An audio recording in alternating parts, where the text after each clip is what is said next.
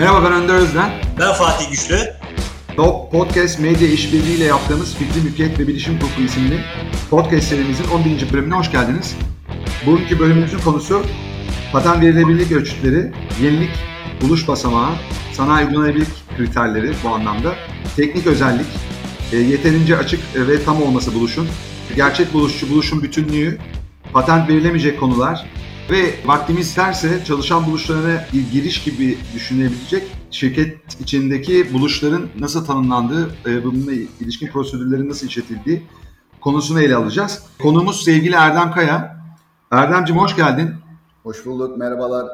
Önder Fatih, herkese selamlar. Hoş geldin Erdemciğim, sefalar getirdin. Evet, sefalar getirdin. Çok teşekkürler. Ben kısaca Erdem'den bahsetmek istiyorum. Erdem Kaya 1978 yılında İzmir'de doğmuştur. 99 yılında Uludağ Üniversitesi Elektronik Mühendisliği bölümünden mezun olmuş. 2001 yılında Türk ve Avrupa Patent Vekili. 2005 yılında ise Türk Marka Vekili ünvanını almıştır. Fikir Mülkiyet Danışmanlığı alanında ülkemizin saygın patent ofislerinden Erdem Kaya Patent'in kurucusu, hukuk, vergi, finans ve teşviklere, destekleri erişim alanında danışmanlık hizmetleri veren Sistem Global danışmanlığında ortaklar arasındadır.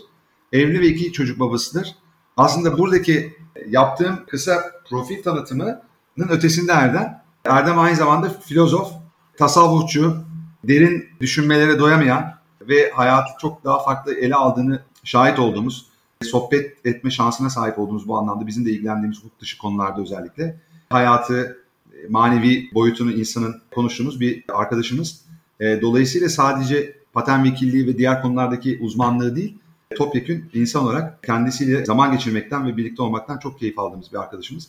Fatih'cim ee, var mı senin söyleyeceklerin? Yani e, o kadar güzel şeyler söyledin ki Erdem hakkında ya ben ne ilave edebilirim diye düşünüyorum. Şimdi hakikaten Erdem yani e, meslektaş profili ya birlikte çalışabileceğimiz patent vekilleriyle genelde biz de onları da meslektaş diyoruz. Çünkü patent davalarında e, patent vekilleriyle çalışmazsak o patent davasından belli bir yerde verim alabilmemiz mümkün değil.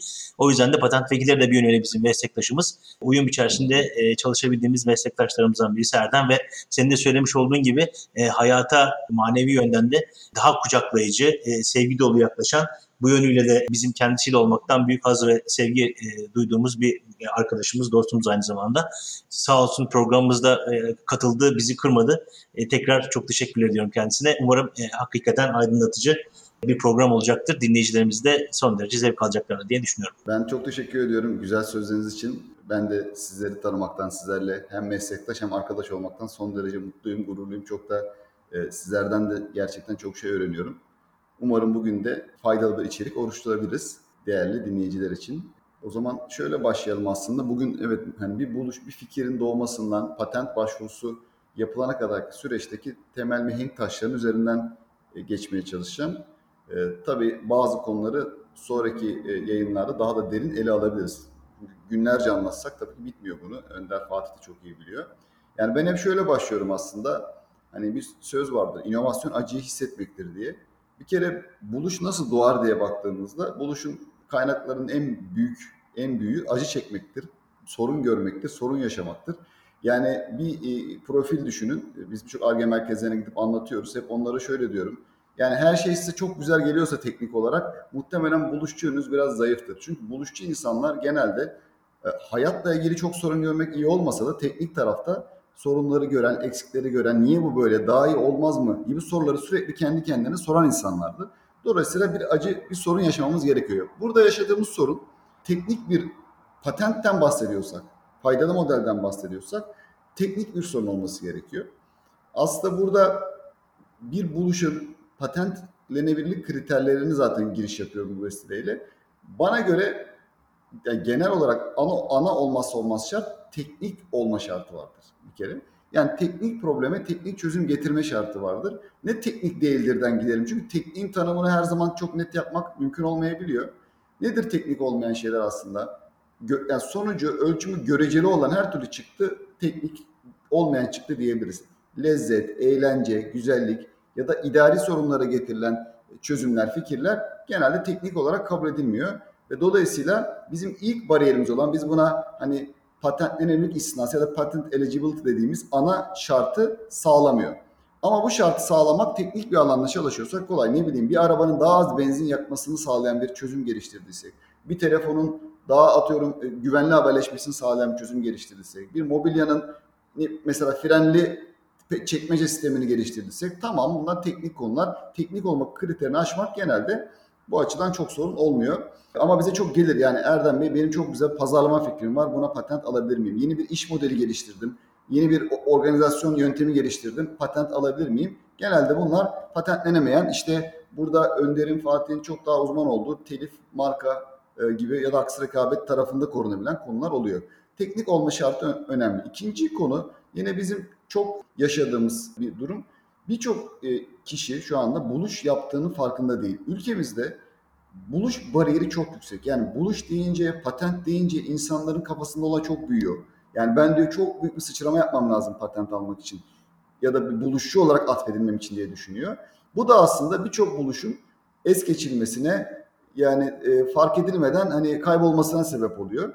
Ülkemizin patent sayılarının görece az olmasının bence en büyük sebebi bu. Bir kere buradaki Hazırun'a, dinleyenlere en büyük tavsiyem burada eminim öğrenci, meslek profesyonellerimiz tabii ki bu konuyu biliyor. Ama öğrenciler vardır, belki ARGE konusunda kafa yoran insanlar, startuplar olabilir. İlk diyeceğim şey buluş bariyerinizi düşürün. Hepiniz birer buluşçu olabilirsiniz. Herhangi bir teknik soruna bir çözüm getirdiyseniz bu çözüm ne kadar basit size gelirse gelsin, ne kadar belki saçma gelirse gelsin bir fayda sağlıyorsa buluş yaptınız demektir. Bu kadar basit. Örneklerde vereceğim. Ki ancak bu sayede yaptığınız buluşların farkına varabiliyorsunuz. Yoksa e, dediğim gibi bir çok bariyeri yüksek tutunca olmuyor. Çıkış çıktı olmuyor. Şimdi peki nedir? İlk kriterimiz bu. Teknik bariyerimizi dedik düşürdük. Ee, hani hep şu hatta örneği veriyorum. Gitar 20 yıldır gitar çalan birine sorsanız gitar çalmak basit bir eylemdir. Ne der ki herkes yapar bunu bile diye bile düşünüyor olabilir. Onun refleks olarak yaptığı birçok şey vardır artık. Ama dışarıdan bakan biri için mesela bir patent vekili buna baktığında ya sen burada bir sanat yapıyorsun, ciddi bir iş yapıyorsun farkında mısın deriz. Hatta bir söz vardır. Patent vekili buluşçuya buluşunu öğretendir diye. Gerçekten biz birçok noktada buluşçunun kendisinin bile farkında olmadığı potansiyelleri ortaya çıkarma görevimiz ve motivasyonumuz vardır. Şimdi ilk kriteri sağladık. Teknik sorun çözüyoruz. Peki bu yeterli mi? Hayır. Bir de e, bizim patentlenebilirlik kriterleri dediğimiz aslında üç temel kriter var. Bir tanesi yenilik. İkincisi buluş basamağı ya da aşikar olmama atacağım bunları. Üçüncüsü de sanayi uygulanabilirlik. Yani şöyle bir örnek verebiliriz. Bunu bir eğitimde görmüştüm. Hani telifi bende değil ama güzel bir örnekti. Yani diyelim bir gece kulübüne gireceksiniz bir kulübe gireceksiniz. E, teknik olma e, şeyi şartı bir e, bu hani kovboy kapısı gibidir. Vurur geçersiniz. Açması çok zor, aşması çok zor değildir. Ama bir yerden sonra içeride bodyguardları da aşmanız lazımdır. İşte onun belli kriterleri vardır oraya giriş için. Onları sağlamanız lazımdır. Yani patentlenebilir kriterleri de aslında 3 bodyguard gibi düşünebilirsiniz. Bunları ikna etmemiz gerekiyor patent kulübüne girmemiz için. Şimdi birincisi yenilik kriterini biraz açayım. Çünkü bu genelde aşması kolay ama en çok da gol yenen işi bilmiyorsa kişiler, bu detayı bilmiyorsa en çok gol yenen bir kriter. Şöyle bir tanım yapabiliriz aslında. Bir e, hani patent boş, e, başvurusuna konu buluş fikri patent başvuru tarihinden önce yazılı, sözlü kullanım ya da herhangi bir yolla kamuya açılmamış olması gerekir. Bakın kimin açacağından bahsedilmiyor burada. Yani ne örnek veriyorum ben örneklerle anlatayım. Bu teknik tanım. Çok teknik tanımları sevmiyorum ama bunu da vermek gerekiyor. E, diyelim siz bir akademisyensiniz ve de e, doktora çalışmanız var. Doktora teziniz bitti ve onu yayınladınız. İçinde de patentlenebilir bir konu var, buluş var. Bunun da sonradan farkına vardınız. Ve sonradan da diyelim bunu yayınladıktan sonra diyelim bir buçuk yıl sonra patent başvurusu yaptınız. Bu durumda aslında ne yazık ki sizin patentinizin yenilik kriteri ortadan kalkar. Çünkü neden? Patent başvuru tarihinden önce o bilgi açıklanmış. Açıklayanın siz olması önemli değil. Açıkladığınız anda gitti. Ya da ürünü piyasaya sürdünüz. Bir işte diyelim ticaret sanayicisiniz. Önce biraz para kazanayım sonra patent alayım dediniz. Olmaz. Gizli kalması gerekiyor patent başvuru tarihine kadar. Bunu kamuya açmamanız gerekiyor. Tabii ki gizlilik anlaşması çerçevesinde yaptığınız paylaşımlar sorun değil. Yani orada bir diyelim işte test için bir yere gönderiyorsunuzdur. Gizlilik anlaşmasıyla yollarsınız. Kamuya açma sayılmaz. TÜBİTAK projesi başvuruyorsunuzdur. Sayılmaz. Ama e, kamuya öbür, onun dışında tamamı risk. Bir istisna vardır burada. Yeri gelmişken söyleyeyim. Türkiye'de bir tolerans süresi vardır. Bir yıllık. Yani siz diyelim makalenizi yayınladıktan sonra en geç bir yıl içerisinde patent başvurusu yaparsanız ya da faydalı model bu durumda o makaleniz patentinizi öldürmez yenilik kriterini. Ama dünyada böyle bir şey genelde yok. O yüzden en temizi hiç açmamak. Bu kriter böyle bir şey. E, bir de dünyada yeni olması gerekiyor. Yani biz, biz buna mutlak yenilik diyoruz. Yani biz Türkiye'de bile patent almak istiyor olsak bunun biz dünya çapında patent araştırmasını yaparız ve dünyada birebir aynısı ya da benzeri yoksa buna patent başvuralım kararı veririz. Türkiye'de olmaması diye bir kriter yok. Dünya çapında olması gerekiyor. Bunun için de e, birazdan bahsedeceğim patent araştırma veri tabanlarını kullanıyoruz. Şimdi yenilik kriteri böyle. İkinci kriter e, aşikar olmama ya da buluş basamağı kriteri. Biraz daha açayım bunu aslında. Tam tanımı şu. Mevcut önceki tekniğin varlığında teknikte uzman bir kişiye tarafından aşikar bir yolla çıkarılan bir çözüm olmaması gibi böyle tuhaf bir tanım var. Belki bu işin dışında olanlara tuhaf gelebilir ama aslında biraz bizim bu patentlenebilirlik kriterleri arasında en subjektif olanı, en tartışmaya açık olanı, e, en de hani derin bilgi gerektiren alan burası aslında. Ama ben bunu böyle haplaştırıp anlatmaya çalışacağım. Örneklerle de anlatmaya çalışacağım. E, şimdi şöyle söyleyeyim aslında. Burada önemli olan bir kere önceki teknik nedir? Demin söyledim. Patent başvuru tarihi anında kamuya açık her türlü bilgidir. İlle bir patent başvurusu olmak zorunda değildir. Bir e, makale, bir hatta seminerdeki kayıt bile hatta bir çizgi romandaki çizgi roman içeriği bile orada bir teknik buluş ifşa ediliyorsa önceki tekniğe aittir. Bu varken diyor teknikte uzman kişi aşikar olmaması deniyor. Teknikte uzman kişi kimdir? Yine çok kısa bahsedeceğim. Çünkü bu da ayrı bir alan ama bu teknikte uzman kişi buluşçu yeteneği olmayan böyle bir, bir nevi gelen topa çok iyi vuran ama kendisinin üzerine bir, bir bilgi koyma yeteneği olmayan, buluş yapma yeteneği olmayan ama o alanı çok iyi bilen birisidir. Yani mesela hemen bence böyle bir insan hayal etmişsinizdir. Ne bileyim bir işte işletmedeki 15 yıldır o makineyi kullanan bir belki işçi. O makinenin her türlü detayını bilir. Ama hani ne bileyim orada belki onun üzerine yeni bir fonksiyon ekleyecek e, bakış açısı da olmayabiliyor. Biraz da at gözlüklü bir insandan bahsediyoruz. Yani bu insana bile diyor kanun aşikar bir şeyse çözüm diyor. Ben sana bu kriteri sağlayamazsın deniyor. Burada aslında hani en basit şöyle anlatabilirim. Bunun bir belirlenme yöntemi var. Problem çözüm yaklaşımı diye. Ona e, daha ileride gireriz. Belki hatta bir sonraki bir e, e, podcast'e gireriz. Ama hani nasıl haplaştırabilirim ben size bunu? Bir buluşun bir e, aşikar olup olmadığını buluş basamağı içerip içermediğini nasıl anlarsınız? Şöyle örnek vereyim. Eğer size en yakın önceki teknik dokümanı sizin teknik alanınızdaysa ve de çok benzer bir çözüm içeriyorsa aşikardır. Ama uzak bir teknik alandan alıyorsanız bu fikri esinleniyorsanız aşikar değildir. Mesela bir örnek vereyim ben size. Benim yaşadığım bir şey. Hatta bu iki kriteri böylece sorgularız. Diyelim bir kürsü derdi sunum yapıyorduk bu pandemi öncesinde. Daha yoğun tabii ki bunu yapıyorduk. Ve kürsüde ben diyelim sıcaklanıyorum ve ceketi çıkarıyorum. Kürsüde ceket asacak bir yer genelde yok konuşma kürsülerinde. Öyle bir şey var. Hani ben burada şimdi bu teknik bir problem midir? Acı hissettim önce hissettim bir sorun yaşadım. Teknik bir sorun var mı burada? Evet kürsüde bir fonksiyon eksikliği var. Üzerine bir şey asılamıyor. E bunun çözümü nedir aslında? Baktığınızda bir tane çivi çile çaksanız, askı bile, askı bile taksanız bir e, oraya asma e, unsurunu sağlamış olursunuz. Şimdi baktığımızda patent kanununa bu e, kriterleri teknik olma şartını sağlıyor muyum? Evet. Bir teknik sorun çözüyorum. Yeni mi? Yenilik kriterini şöyle bakacağız. E, tabii ki mobilyalarda askı var ama kürsüde o güne kadar hiçbir Allah'ın kulu askı takmayı önermediyse, düşünmediyse yenilik sağlanıyor. Kürsü özelinde bu fikir yenidir. Yeniliği aşmak bu kadar da kolaydır. Yani askı var kardeşim mobilyalarda o zaman kürsüde de var. Yeni değildir diyemeyiz. Yenidir ama buluş basamağına geldiğimizde işte bu yorum orada yapılıyor. Erdemcim denir bana sen yeni bir şey yapmışsın ama senin e, burada mobilya sektöründe zaten askı mantığı belki yüzyıllardır var ve kullanılan bir şey kendi bulunduğun sektörde. Dolayısıyla sana en yakın önceki teknik çözümü e, teknikte uzman bir kişi oradan onu askıyı gördüğünde bunu kolaylıkla bir buluşçuyun olmasa dahi bu e, kürsüye uygula, uygulayabilir diyebiliyorlar ve patent vermeyebiliyorlar. E, vermiyorlar daha doğrusu. Yani burada esinlendiğiniz kaynak önemli. Bir de çözüm yönteminiz bir diğer kriter. E, mesela çok farklı bir şekilde çözersiniz kürsüye bir şey asmayı. Tabii yine o zaman patentlenebiliyor. Bir başka örnek vereyim çünkü bu kriter örneklenmeden anlaşılması zor bir kriter. Bizim gene tabii görsel burada olmadığı için podcast'te bunu anlatmak daha zor. Genelde biz görsel örneklerle bunu sağlıyoruz. Daha net anlaşılıyor ama diyelim bir ambalaj düşünün aslında. Benim eğitimlerde kullandığım bir örnek. E, normal ambalajlar hani e, bir e, sandviç düşünün ve bu sandviç üzerinde bir böyle desenli ambalaj var ama bu desen küf küf şeklinde yani küf efektli bir ambalaj var. Amacı ne aslında burada? İnovatif bir buluş. Diyelim öğrencisiniz, ortak bir evdesiniz. İşte sandviç yaptınız. Arkadaşınız sandviçinizi siz uyurken yiyebilir. Risk var burada. Buna karşı böyle bir fikir düşünülmüş. Küf efektli bir ambalajla o sandviçi oraya koyduğunuzda ne yapar e, aslında? Kişi onu görür.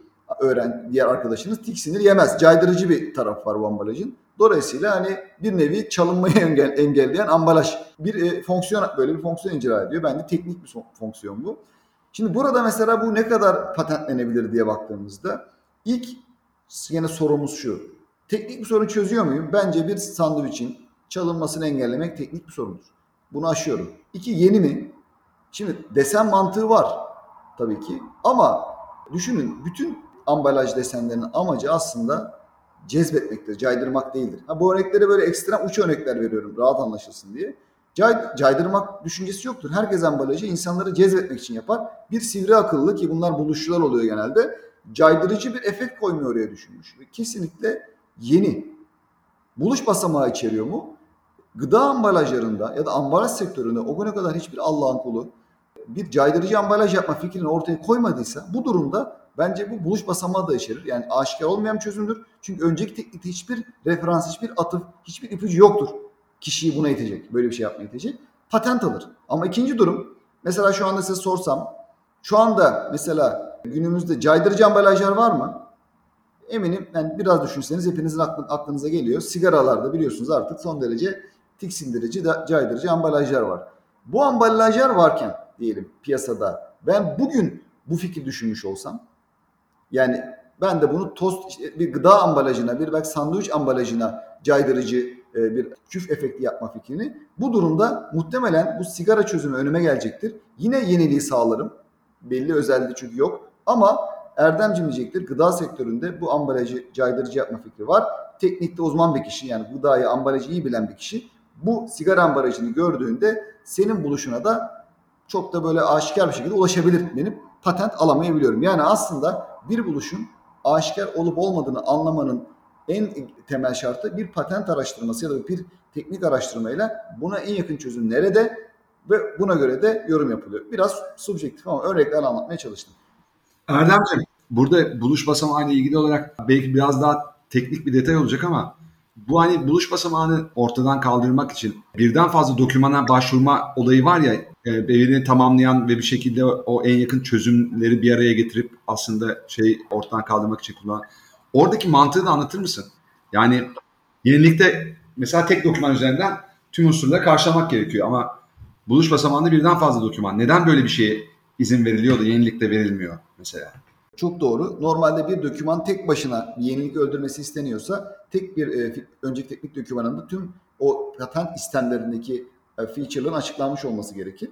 Ama e, buluş basamağında birleştirme yapılabiliyor ama birleştirmenin biliyorsunuz şartları var. Burada e, bir kere iki doküman arasında bir bağlantı, bir referans olması gerekiyor. Yoksa her bütün buluşlar aslında önceki birkaç e, buluşun birleşiminden oluşur.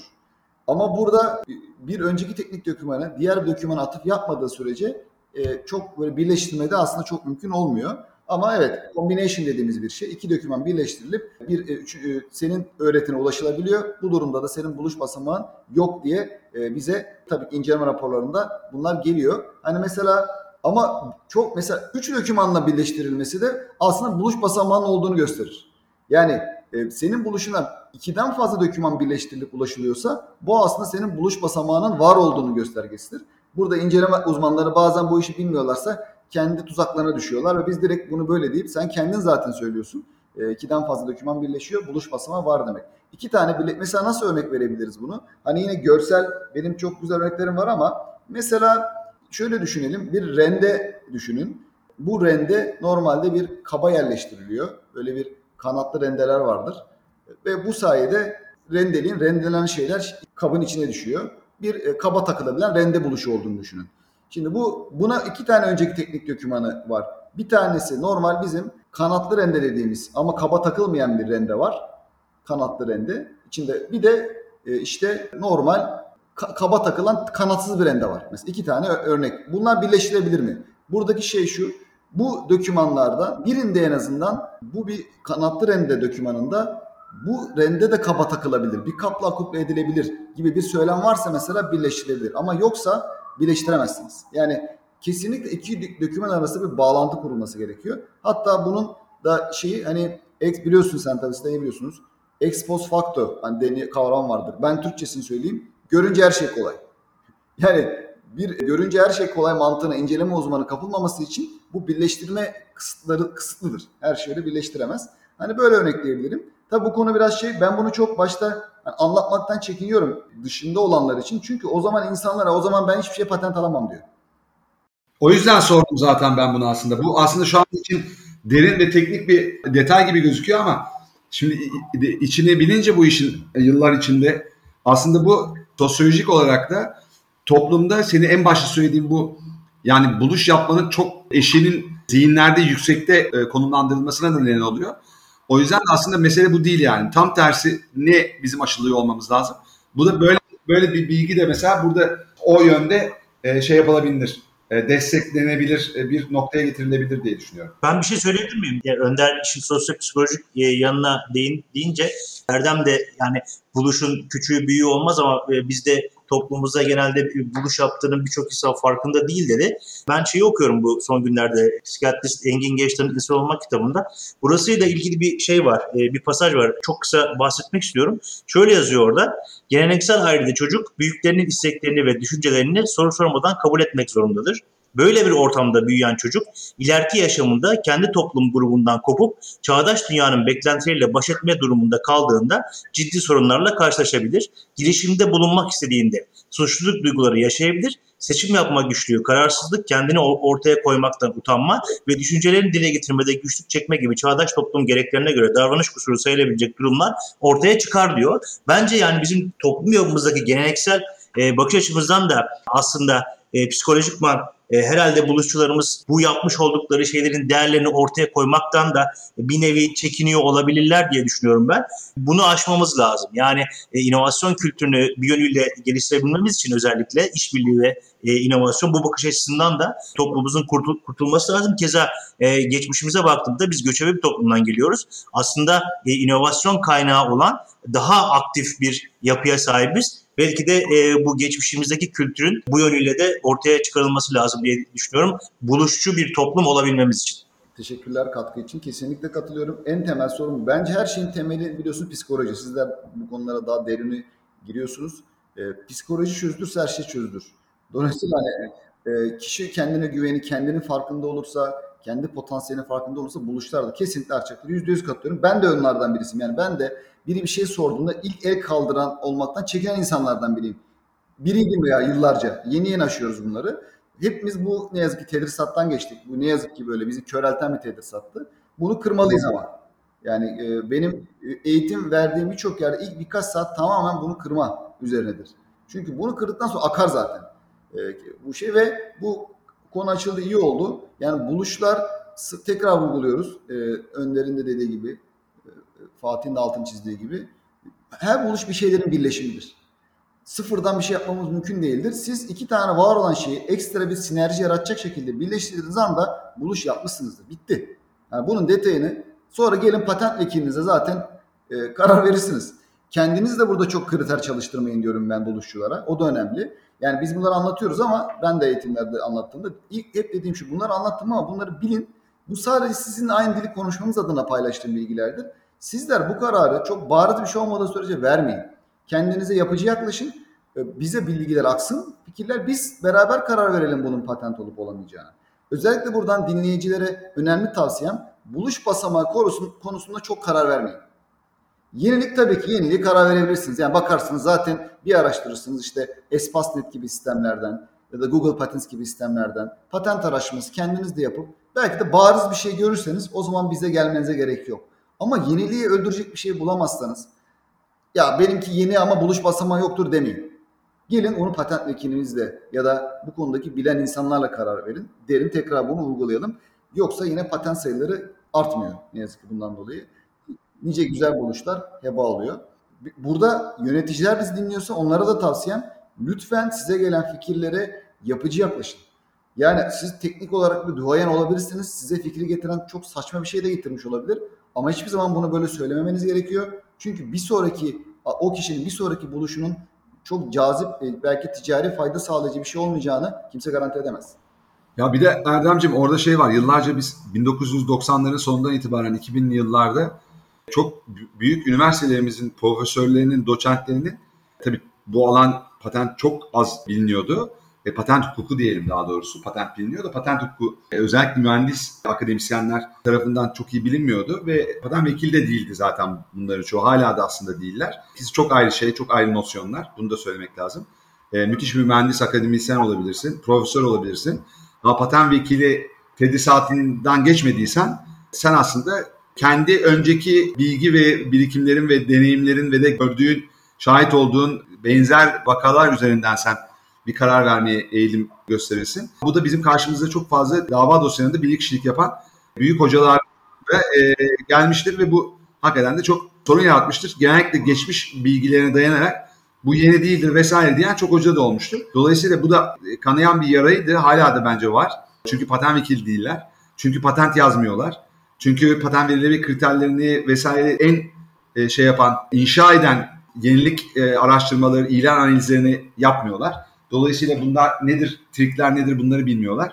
Ve aslında teknik uzmanın tarifi de bambaşka bir konu senin dediğin gibi. Bunları da tam olarak algılayamıyorlar. Dolayısıyla bizim aslında buluşçu bir toplum olmamızın önündeki engellerden biri de zaten o fakültelerde yaşayan, e, okuyan öğrencilerin evleviyetle aslında patent hukukuna pek yaraşmayacak bir biçimde yani onun uyumlu olmayacak bir biçimde kendi objektif görüşleriyle, değerlendirmeleriyle geri çevrilmeleri olmuştur. O da o yüzden de oradan çıkan mühendislerin çoğu belki buluşçu olacakken ya yok hiçbir şey kabul edilmiyor e, noktasına gelmişlerdi. O da ayrı bir mesele. Bizim dava dosyalarına da yansıyan bir şey tabii bu. Yani bu bizim kanayan yaramız zaten. Ee, yani tekrar o inşallah akademisyenler de ben sürekli akademisyenler sizler gibi beraberiz. Hep onlara bunu anlatıyorum. Bana kıssalar da söylüyorum. Her zaman da söylemeye devam edeceğim. Çünkü doğrusu bu.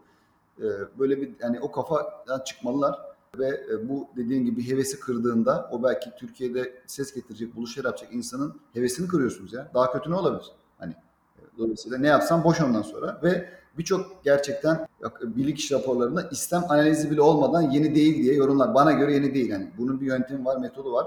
Bir e, patent vekili e, gerçekten yıllar içinde yetişen bir şey. Yani benim 21. yılım bu sene. Ben şey diyemem ki ben öğrendim bu işleri. Bitmiyor. E, en az 2-3 yıllık bir usta çırak ilişkisiyle bir yere bir yere kadar gelirsiniz. Sonra kişinin de kendi üzerine koyması lazım. Apayrı bir dünya. Her iş gibi. Yani bizim işimiz kutsal, her iş gibi. Bu da kutsal. Bunun dinamikleri var. Buna saygı duymak gerekiyor. Ama ne yazık ki bunları bazen göremiyoruz. Sen de bahsettiğin gibi. Umarım e, biz anlatacağız. Bizim işimiz anlatacağız. Onları da anlatıyoruz. Ki e, bu işler şey olmasın, sıkıntılı olmasın. Şimdi burada patent kriterlerinin e, üçüncüsü e, sanayi uygulanabilir olması. Hani burada bu aslında çok zor bir aşması zor bir kriter değil. Yani tarım dahil herhangi sanayinin bir alanı üretilebilir, kullanılabilir bir konudan bahsediyorsak bu kriter sağlanıyor. Burada ne olmaz? Yani ütopik mesela örnek vereyim işte bize geliyor sonsuz enerjiyi buldum ben diye geliyor adam mesela. Hocam diyoruz yani kesin bir şey bir şey yapıyorsundur yani. İşte buradan çarkı çeviriyorum sürekli dönüyor. Böyle bir şey yok. Hani bunu günümüz bilim dünyasını açıklayamıyor. Böyle işler olmaz. Bunun dışında genelde birçok buluş sanayi uygulama noktasında yeterli olarak gözüküyor. Tabii çok ciddi teknik bilgi eksikliği varsa da o da yetersiz tarifname diye bir diğer konu. Ona gireceğim şimdi girmeyeyim. Şimdi buradan esas kritik bir konuya geleceğim. Çünkü bu da çok atlanan bir şey. Patentin sağladığı hakların temelinde patent nasıl bir hak sağlar? Tabii burada şular varken terecine tere satmayayım ama yani patent bazıları şöyle söylüyor. Patent üretme hakkı verir. İşte patent aldık artık üretebiliriz. Bu çok yanlış bir tanımdır. Çünkü patent negatif bir hak sağlar.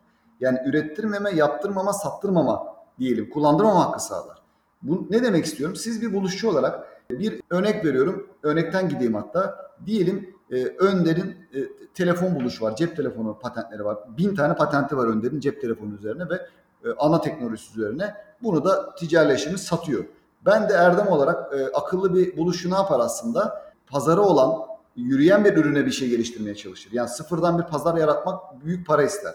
Küçük buluşların yapacağı iş değildir. O yüzden yürüyen bir pazara ek bir fonksiyon ekleyerek mesela o pazara da o akışa dahil olmaya çalışıyorum ben diyelim. Ve gördüm Önder'in telefonunda kamera yok.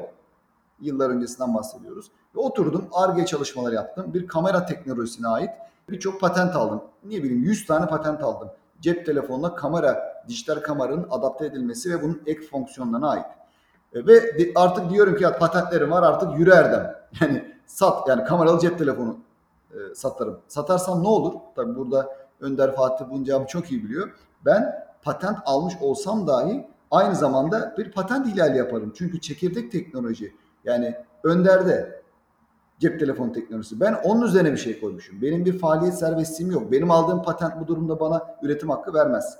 Yani bilerek ya da bilmeyerek başkası adına patentli bir çekirdek üzerine teknoloji geliştiriyorsak dikkat etmemiz gerekiyor. Bir mayın tarlasına girmiş oluyoruz. Bizim bence Türkiye'nin en büyük ihtiyacı bugün yani şu zamanda patent almaktan da öte başka patentlerin farkında olmak ve bunlara basmadan mayın tarlasında ilerlemek. Yani biz bir teknolojik alana girdiğimizde, yenilikçi alana girdiğimizde şunu kabul edeceğiz. Bir mayın tarlasına da giriyoruz. O zaman bu mayınlardan haberdar olmamız gerekiyor. Buna da buluş yapan insanların dikkat etmesi gerekiyor. Özellikle ticaretleştireceği zaman. Yani bu işe bir yatırım yapacaksa, piyasaya sürecekse, üretim yatırım yapacaksa patent ihlali yapıyor muyum, yapmıyor muyum sorusunu mutlaka bir hukukçu ve patent vekilinden cevabını alması gerekiyor. Ortak bir ekipten alması gerekiyor. Bunu da özellikle vurgulamak istedim. Çünkü çok atlanan bir konu. Mesela şu anda yerli milli teknoloji diyoruz. Çok güzel bir şey. Sonuna kadar destekliyorum. Ama her ikame ettiğimiz teknolojinin ait patentler var. Bunları unutmamak gerekiyor. Hatta kim, kimisi ülkemizde bile patentli. Bırakın yurt dışına. Bu durumda kendi ülkemde bile riske girebiliyorum. Bunu uygulamak istedim. Şimdi kriterler böyle. Üç temel kriterimiz var. Bir iyi haberim var burada. Hani buluş basamağı kriteri bazıları için hala korkmayın desek de korkutucu gelmiş olabilir. Ama bir de ülkemizde faydalı model denen bir sistem var. Faydalı modelde bir buluş bir teknik sorun çözüyorsa, yeni ise ve de sanayiye uygulanabilirse faydalı modelle koruyabiliyoruz 10 yıl boyunca. Mesela deminki kürsü örneği. Ben kürsüye askı takmayı düşündüm. Buna patent alamam çünkü aşikar bir çözüm olacaktır bu. Ama hiçbir kimse kürsüde askı düşünmediyse buna faydalı model alırım ve de 10 yıl boyunca bu buluşumu koruyabiliyorum Türkiye'de. Bunu da lütfen aklımızda bulunduralım. Yani en azından faydalı model garanti. Tabii bir kısıtı var, iki kısıtı var e, faydalı modelin öncelikli aklıma gelen. Bir genelde genelde prosesler ya da böyle kompozisyonlar, kimyasal içerikler e, faydalı modelle korunamıyor. Bunların için patent başvurmak zorundayız. Bir de her ülkede faydalı model yok. Ama olan ülkelerde de bariyeri bizim kadar düşük olmayabiliyor. Yine bir nebze bir buluş basamağı bir aşikar olmama beklentisi oluyor. Ama Türkiye'de yok. O yüzden Türkiye için çok da avantajlı bir enstrüman, faydalı model sonuna kadar hani kullanabilirsiniz derim ben. Küçük büyük firma fark etmez. Şimdi e, bir yine ön bilgi gene bilmeyenler için biliyorsunuz patent 20 yıla kadar koruma sağlıyor. Faydalı model 10 yıla kadar koruma sağlıyor. Ve koruma başvuruyla beraber başlar. Yani başvurudan sonra buluşumu ifşa edebilirim. Yani e, sıkıntı yok ama ondan önce dikkat etmem gerekiyor. Bunu da aklımıza bulundurmak gerekiyor. Tabii belgenin gelmesi 2-3 yılı bazen bulabiliyor. E bunu da hani sabırlı olacağız. Bu hem hukuk hem teknik bir süreç. Yani patent süreci aslında birçok meslekten ayrı olarak multidisipliner bir alan. Yani bir patent vekilinin hukuk bilgisinde bir yere kadar olması gerekiyor. Hukukla patenti, hukukla tekniği aynı potada yapmamız gerekiyor. Ona rağmen yine de her zaman Önder gibi, Fatih gibi deneyimli hukukçulara da beraber çalışmak durumdayız. Yani ideal bir patent ekibi hem hukukçuların olduğu hem hukuk bilen patent vekillerinin olduğu bir takımdan oluşuyor aslında öyle söyleyeyim. Olması gereken de bu. Şimdi burada hani patent bir diğer konuda şunu bahsetmek istiyorum. Hani yetersiz anlatım, yetersiz tarifname diye bir konu da var. Bu da aslında bizim kanunumuzda şöyle geçiyor. Hükümsüzlük hallerinde geçiyor biliyorsunuz bu. Hani şeyde bizim 67-69 sanayi mülkiyet kanununda hükümsüzlük halleri var. Burada da hani buluşum bu teknik alanda hani uzman bir kişi tarafından uygulanabilecek detayda e, açık detaylı anlatılması istenir tarih patent tarifnamesinde. Yani çok fazla teknik boşluklar varsa ya ben bazı şeyleri gizli tutayım kardeşim kimseye ifşa etmeyeyim diyorsanız ve bunlar sizin patentinizde kritik yani buluşunuzun çalışması için kritik unsurlarsa böyle bir patent başvurduğunuzda belki patent sürecinde inceleme uzmanları bunu kaçırabilir, anlamayabilir, size patent de verebilirler ama rakipler genelde bu işi bilen rakipler o patent okuduğunda burada yetersiz tarifname var, yetersiz anlatım var. Şu önemli unsur açıklanmamış ya da bu halde bu çalışmaz iddiasıyla patentinizi hükümsüz kılabiliyorlar ve bunun geri dönüşü de yok.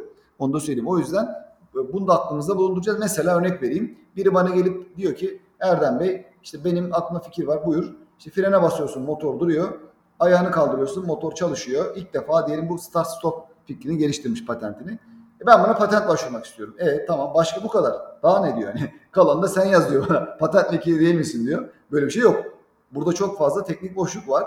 En azından tamam patent almak için bir şey üretmiş olmaya gerek yok. Prototipe bile gerek yok. Ama teknik olarak bir kavramsalı da açıklayabiliyor olmamız lazım.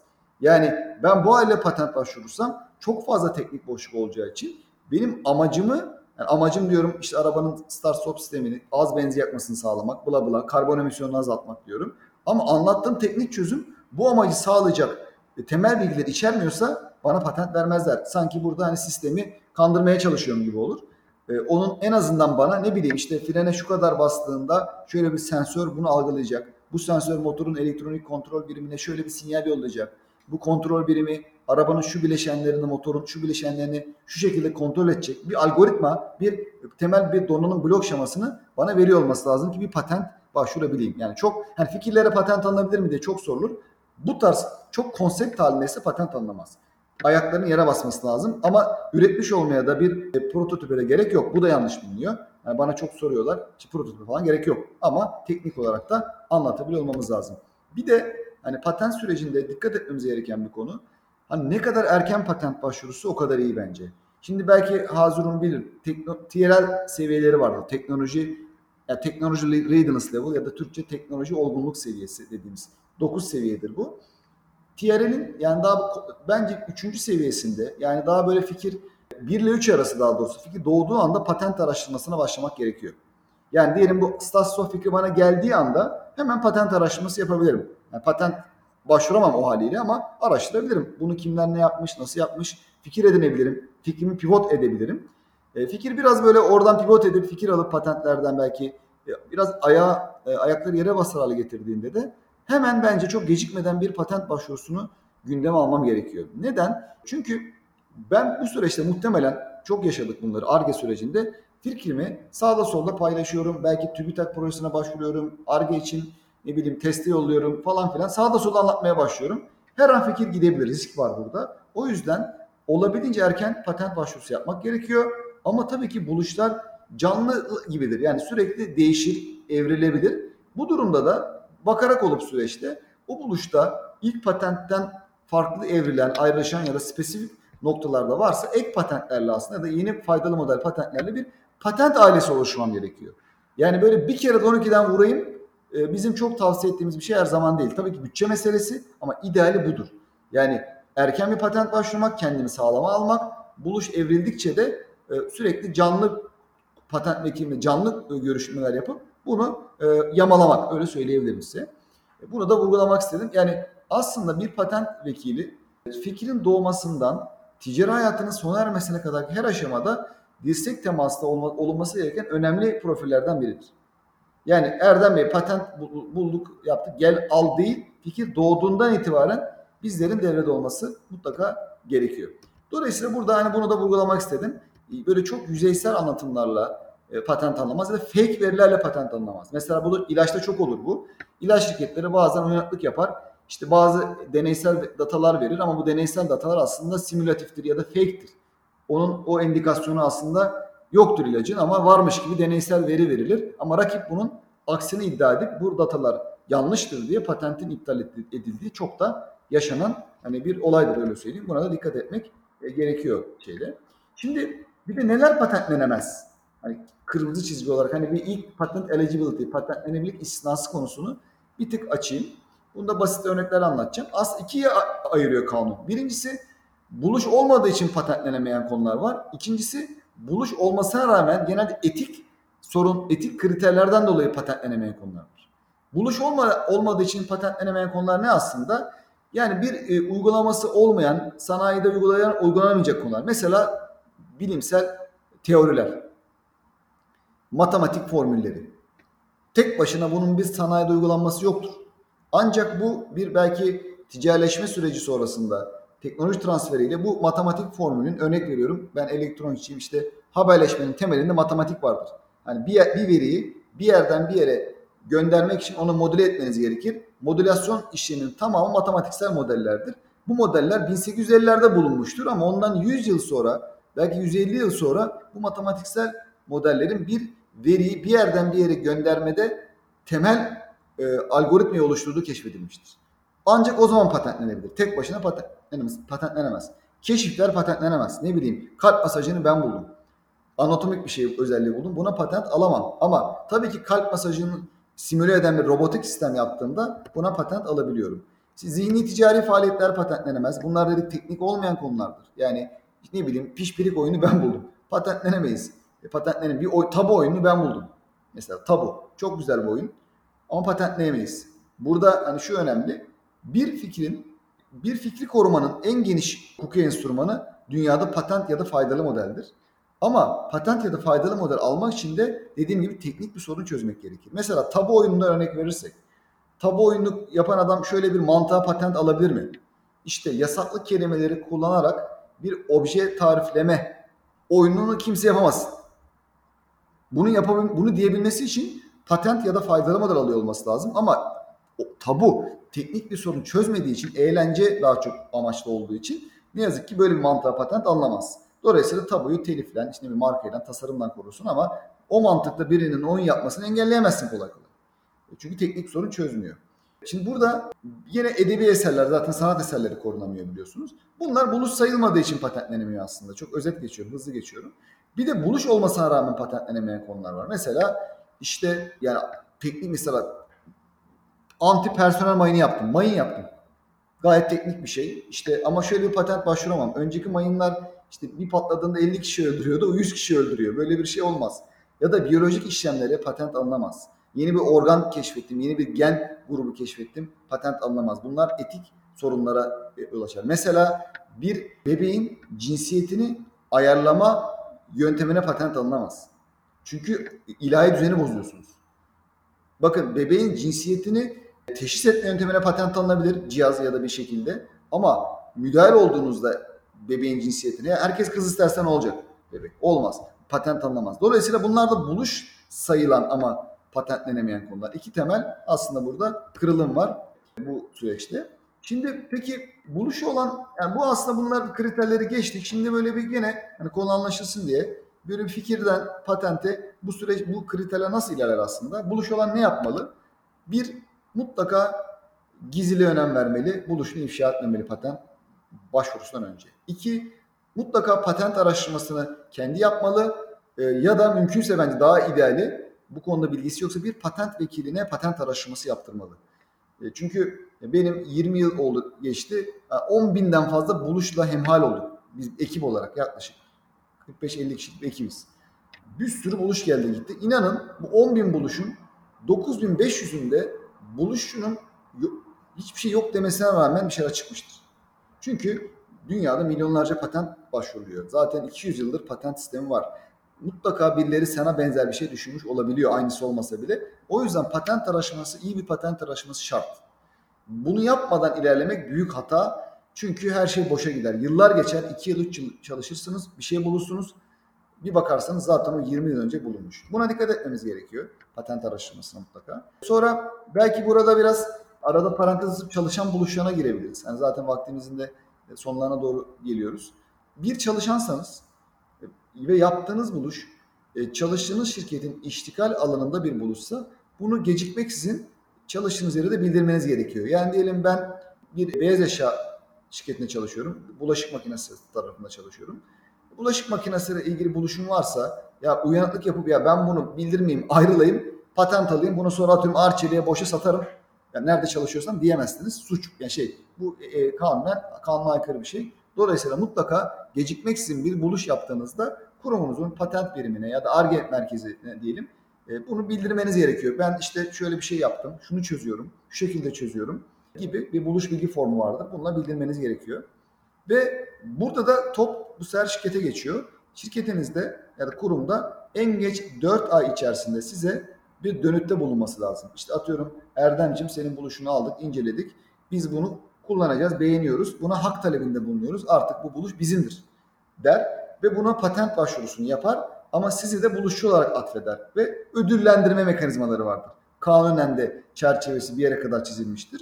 Belli ödüller size verir. Böyle aslında win-win tarzı bir sistem vardır. Dolayısıyla bir şirkette çalışıyorsanız da buluş yaptıysanız bildirmeniz gerekiyor. Ama tabii ki ne bileyim yine beyaz eşya işte bulaşık makinesinde çalışıyorsunuz. Çamaşır makinesiyle ilgili bir şey buldunuz yine bildirmeniz gerekiyor. Ama ne bileyim araba araç lastiğiyle alakalı bir şey bulduğunuzda bunu bildir yani bu buluş serbest buluştur. Bildirmeseniz de olur. Yani E, ama yani bizim tavsiyemiz her şeyi bildirin ama bu bakın ben böyle bir şey yaptım ama bu benim buluşum haberiniz olsun diye bildirebilirsiniz. Ama bildirmeyebilirsiniz. Çok farklı bir alan çünkü. Çalışan buluşları da böyle bir konu. Şimdi burada aslında hani dikkat edilmesi gereken noktalar bunlar. Son bir şey. İyi bir patent yani eğer buluş sürecine, patent sürecine gidiyorsanız iyi bir patent e, vekille çalışmanız lazım. Bunu da hani inanın ticari bir kaygı olmadan söylüyorum. Bütün samimiyetimle. Çünkü buluşlar aslında bizim ülkemizin bir milli servet. Yani siz bir şey bulduğunuzda sadece kendiniz için bir şey bulmuyorsunuz aslında. Ülke içinde faydalı bir şey buluyorsunuz. Yani bu şuna benziyor. Mesela diyelim devlet size izin verdi kuyu kazma. Diyelim arsanız var su kuyusu kazmak istiyorsunuz. Kazdınız kazdınız su beklerken petrol çıktı. oldu mu oldu diyelim. Şimdi burada yani buluşlar da böyle aslında bir sürpriz şaşırtıcı şekilde bir şey buluyorsunuz bazen. Ya bunun böyle ya ulan kim uğraşacak şimdi bununla? İşte ben bunun üstünü örteyim, kapatayım ya da ilgilenmemek aslında kendinizin menfaatinin zarar vermek kadar ülkenin de menfaatine zarar veriyorsunuz. Bir petrol var orada sonuçta öyle söyleyeyim. Buluşlar da aynı böyledir. Milli bir değerdir. Buluş yaptıktan sonra bu mantıklı olmanız lazım. Dolayısıyla bunu da doğru bir insana emanet etmeniz lazım. Patent vekili olarak. Biz çok yaşadık bunları. Bizim e, sektörümüzde Türkiye'de binlerce patent firması var. Ama ne yalan söyleyeyim işte e, işini dikkatli yapan, özenli yapan işte önderler, fatihler ya da bizler gibi yapan firma sayısı henüz yeterli seviyede değil. Ne bileyim 20'dir 30'dur belki. Çok değerli arkadaşlarımız var ama yaygınlık henüz o noktada değil. Dikkatli seçmeniz gerekiyor. Çünkü patent vekili o patenti doğru tarifleyemezse son e, belki istemlerden bahsedeceğim. İstemleri doğru kurgulayamazsa buluş heba oluyor. Nasıl heba oluyor? Diyelim çok derinebilir bir patent oluyor. Rakipler görüyor buluşu ve gidiyor azıcık sağını solunu değiştirerek o buluşu patente diyelim aynı buluşu üretebiliyor. Bu durumda hem buluşçu kaybediyor hem ülke kaybediyor. Bu yüzden de iyi bir patent vekili. Nedir şartları aslında? Yani konu mesela patentse mutlaka teknik background aramanız gerekiyor. Yani hatta sizin anlayacak teknik background. Mesela ben elektronik mühendisiyim. Bana ila, ben dünyanın en iyi patent vekili olsam bana ilaçla ilgili bir buluş geldiğinde ben onun hakkını veremem. Benim ekibimde mutlaka ilaçtan anlayan bir patent uzmanının, vekilin olması gerekiyor ki tam hani o işin detayını yakalayabilelim. Teknik background önemli. Tecrübe, referanslara bakacaksınız. Arayacaksınız. Yani özetle bir doktorunuzu, bir avukatınızı ya da bir mali müşavirinizi seçerken nasıl hassas davranıyorsanız buluşlarınızı emanet edeceğiniz insanları seçerken de aynı hassasiyette davranmanız gerekiyor. Yani üç teklif toplarım en ucuzuna veririm diyen insanlarla karşılaşıyoruz bazen. Ben hep onlara şunu soruyorum. Sen diyelim böbrek ameliyatı olacağın zaman 3 teklif toplayıp e, en ucuz doktorla mı çalışıyoruz? Tam tersi. En iyi profesörlere gidiyoruz. Can derdi bu. E bu da öyle. Teknolojimiz, geleceğimiz bizim. E, dikkatli olmamız gerekiyor patent vekilliğini çalışırken. Şimdi e, belki son kısım, yani çalışan buluşlarından, buluşlarından da biraz bahsettik. Biraz patent patent dedik, anlattık. Yani ne menen bir şey bu? Yani bu bir kutu mu? Ne yani bu? Aslında patent denen şey bir metindir, hukuki metindir. Biz buna patent tarifnamesi deriz. Özetle hangi kısımları içerir aslında? Bir önceki teknik kısım vardır. Yani önceki var olan en yakın çözümler ve onların işte hafif hafif sorunlarından bahseden kısım vardır. Buluşun kısa açıklaması kısım vardır. Burada çözdüğümüz teknik problemlerden bahsedilir. Detaylı açıklama kısmımız vardır. Burada patent çizimlerimiz de vardır. Resimleri atıflar yaparak e, buluşun sanki böyle bir görmeyen anlatır gibi nasıl çalışacağını, nasıl belki üretileceğini, nasıl fonksiyon icra edeceğini, alternatif yapılanmaların neler olduğunu sayfalarca anlattığımız bir kısım vardır detaylı anlatım. Buluşun tercih edilen uygulamasını anlatırız. Çizimlerimiz vardır. Çizim olması gerekir. Fotoğraf ya da böyle katı model kabul edilmez. Siyah çizgilerden oluşması gerekir. Ve en kritik kısmı ise bizim istemler dediğimiz ya da İngilizce claims diye geçen kısımdır. Bu da bu kadar anlattığım teknik detaydan hangi özellikleri istiyorum? Yani taklit bir üründe hangi özellikleri ararımın belirttiğimiz kısımdır. İstemler buluşun koruma kapsamını belirler ve çok dikkatli yazılmalıdır. Yanlış bir istem, e, dar bir istem yazıldığında patent delinebilir öyle söyleyeyim. Yani bir örnekle anlatayım mesela. Tabii yani görsel değil ama diyelim ki demin ki kürsü örneği. Şimdi kürsü örneğini yazarken mesela e, istemler kısmında yani şöyle söyleyeyim. istemler olabildiğince geniş ve jenerik tanımla yazılması lazımdır. Mesela şöyle bir tanım yapmak var. İşte e, ne bileyim e, dikdörtgen formunda ana gövdeye sahip bir kürsü üzerinde çengel şeklinde bir askı içermesidir diye bir tanım yapabilir. Bu bir, bir patentin istemidir. Teknik unsurları anlattığım. Ama bu ürünü anlatır, çözümü anlatır ama çok dar bir tanımdır. Yani adam gider çengel şeklinde yapmayabilir askıyı. Kürsü dikdörtgen olmayabilir. Ahşap olmayabilir. Bir sürü kriter var patent delinir. Ama mesela şöyle bir tanım yaparım.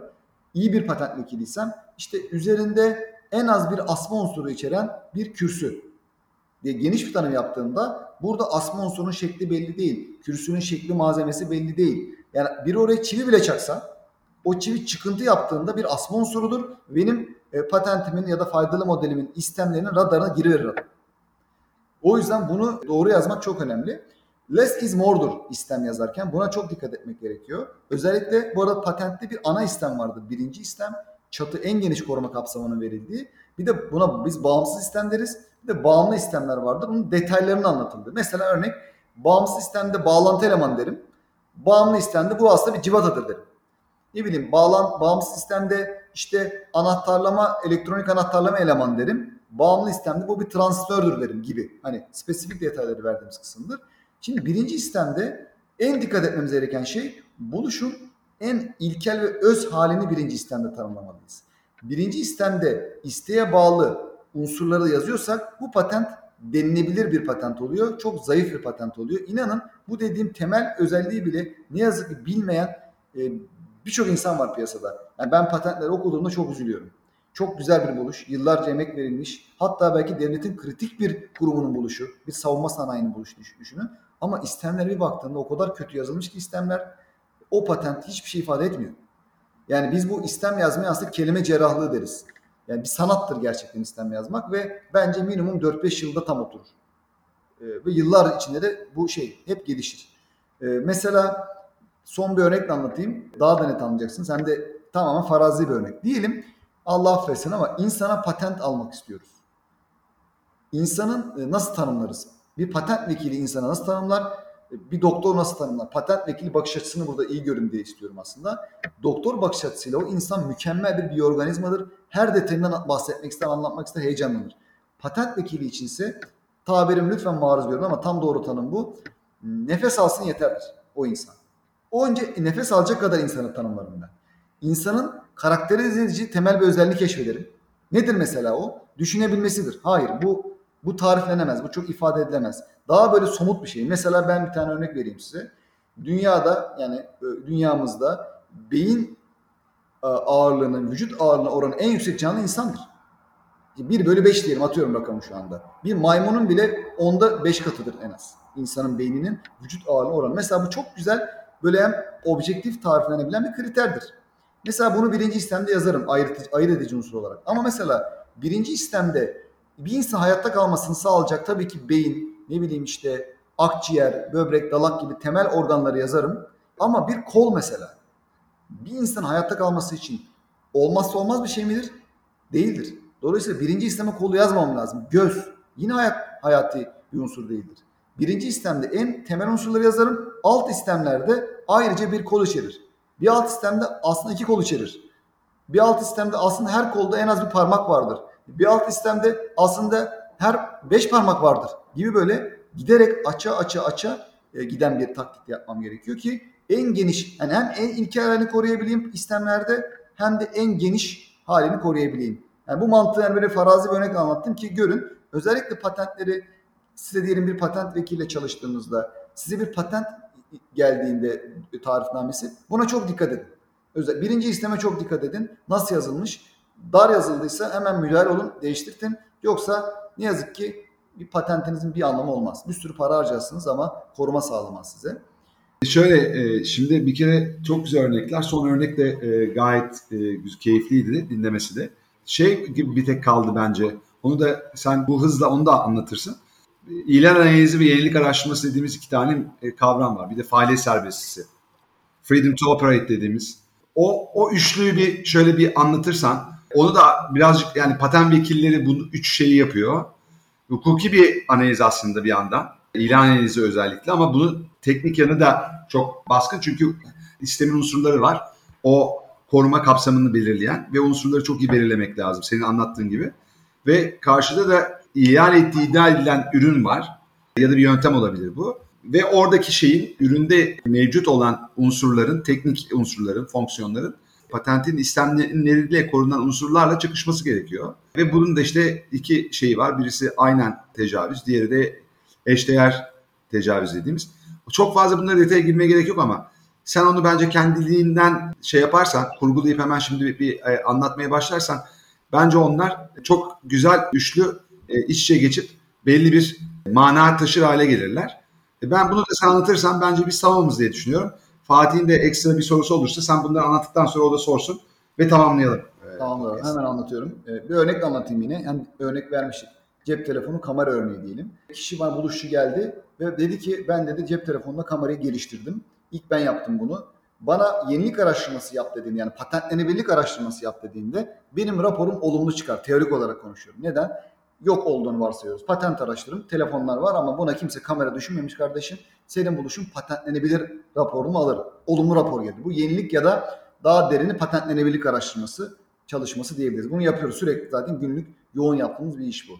Ama bu kişi diyelim iş biraz ciddiye bindi. Artık e, ürün üretecek, yatırım yapacak. Ya Erdem Bey ben bunu üretmek istiyorum. Patent almak ötesinde üretmek ve satmak istiyorum. Benim başımı bir ağrıtır mı?